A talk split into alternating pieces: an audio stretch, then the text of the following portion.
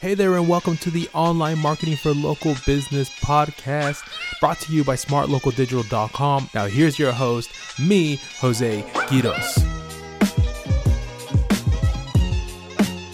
Hey, what's up, guys? Welcome to another episode of Online Marketing for Local Business, brought to you by Smart Local Digital. I'm your host. You know who it is, Jose Quiroz.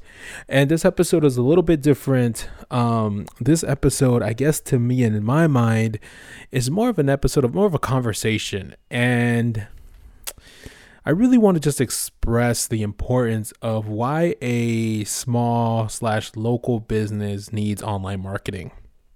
And the idea for this episode comes from uh, a lot of the information on educational meetings I have with clients or potential clients. So I think just like any other industry, any other business, our business requires a lot of education because a lot of people aren't fully aware. A lot of business owners have been so busy building their business that they're not aware of the world of online marketing and what it could actually do for their business. But it makes sense. Um, it makes sense we all kind of live in our world, right? If we're a certain type of employee in a certain type of industry, uh, we get to know that industry.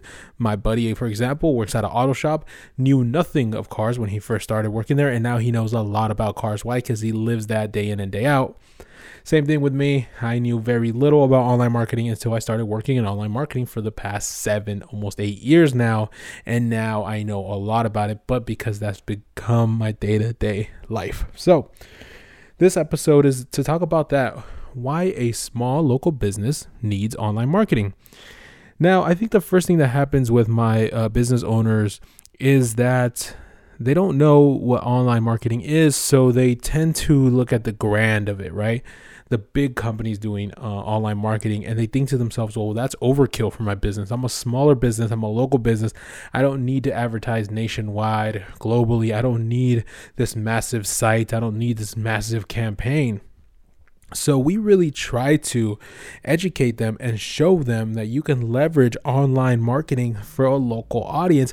And it's even more important because local pe- because your customer is there already and they're looking through online to find those businesses around each other around them themselves in order to go to right? So that's why it's really really important. Now it's really important that we clear the air on a lot of different tactics that you can go online but that could uh, you know a lot of them might not be able to benefit you uh, as a local business, right? For example, if you do an AdWords campaign or a social media campaign and it's targeted in Florida, but yet your business is in California, that's not going to do you very much good because a Florida resident is not going to come to your California business. Obviously, there's exceptions to the rules. Um, I could think of like, you know, these massive tattoo artists that are located in a certain city in a certain state, and people fly into them, right? But that's that's a little different. Or even restaurants, right? Major restaurants that people come to from nationwide, global wide to try. Uh, but that at that point is a complete. It's a it's a different style. It's a different goal of a business rather than my typical client who's um, a local business owner who owns a barbershop, a restaurant, an auto body shop, you know, you name it. So let's clear the air a little bit. What are some of those tactics um, that we can use for locally, right? Number one is Google because people are searching for you on Google. So the search engines, Google, Yahoo, Bing, and all of them have their own local spin to them. Google local, Yahoo local, Bing local. And so making making sure that you're on there and that your information is correct there and that everything you're doing is represented on there. That way a local customer when they're searching for a certain product, uh, product or service, you're being represented um, while they're while they're searching for that in the local area. So make sure you're on there. Number two is Facebook, um, and the reason why Facebook is I'm gonna have to put a pause because I'm getting a phone call. Sorry about that. Client call in the middle of a podcast. Man, don't they know I'm doing a podcast? And you never want to keep the client waiting. So, anyways, um where was I? Google, making sure you're on Google Local. The second thing that we recommend is Facebook. Now, the reason why Facebook is because a lot of local customers are already on Facebook, and there's a lot of local rich data on Facebook that you can leverage. Now, I say that too with you have to know who your audience is. If your audience is is eh, you know 30 and above, Facebook is great. If your audience or ideal customer is under that age range, uh, 25 and below, Instagram will be a really really good tool to use. Uh, but it depends. I mean, if if I'm thinking about prom dresses, right? Ideally, your customers, 15 year olds or 16, 17 year olds, um, you know, girls who are going to prom. But are they the ones making the purchase decision? Probably not. It's probably the mom. So you have to have a good hybrid of both. You have to have Instagram in order for you to be visible to your customer, but then also maybe Facebook in order to convince the mom to take her there, right? Or maybe get a discount, some something along the routes. So that's number two.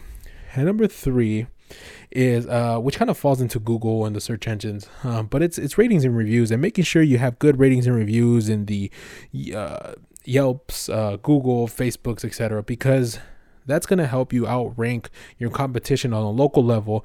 When people are searching for, let's say, a car wash or an auto shop and there's five different auto shops the one with the higher rating and reviews is going to outrank everyone. So you got to make sure you're you're you're really owning people on the owning your competition let's say um, on the ratings and reviews. So keep that in mind um, for sure.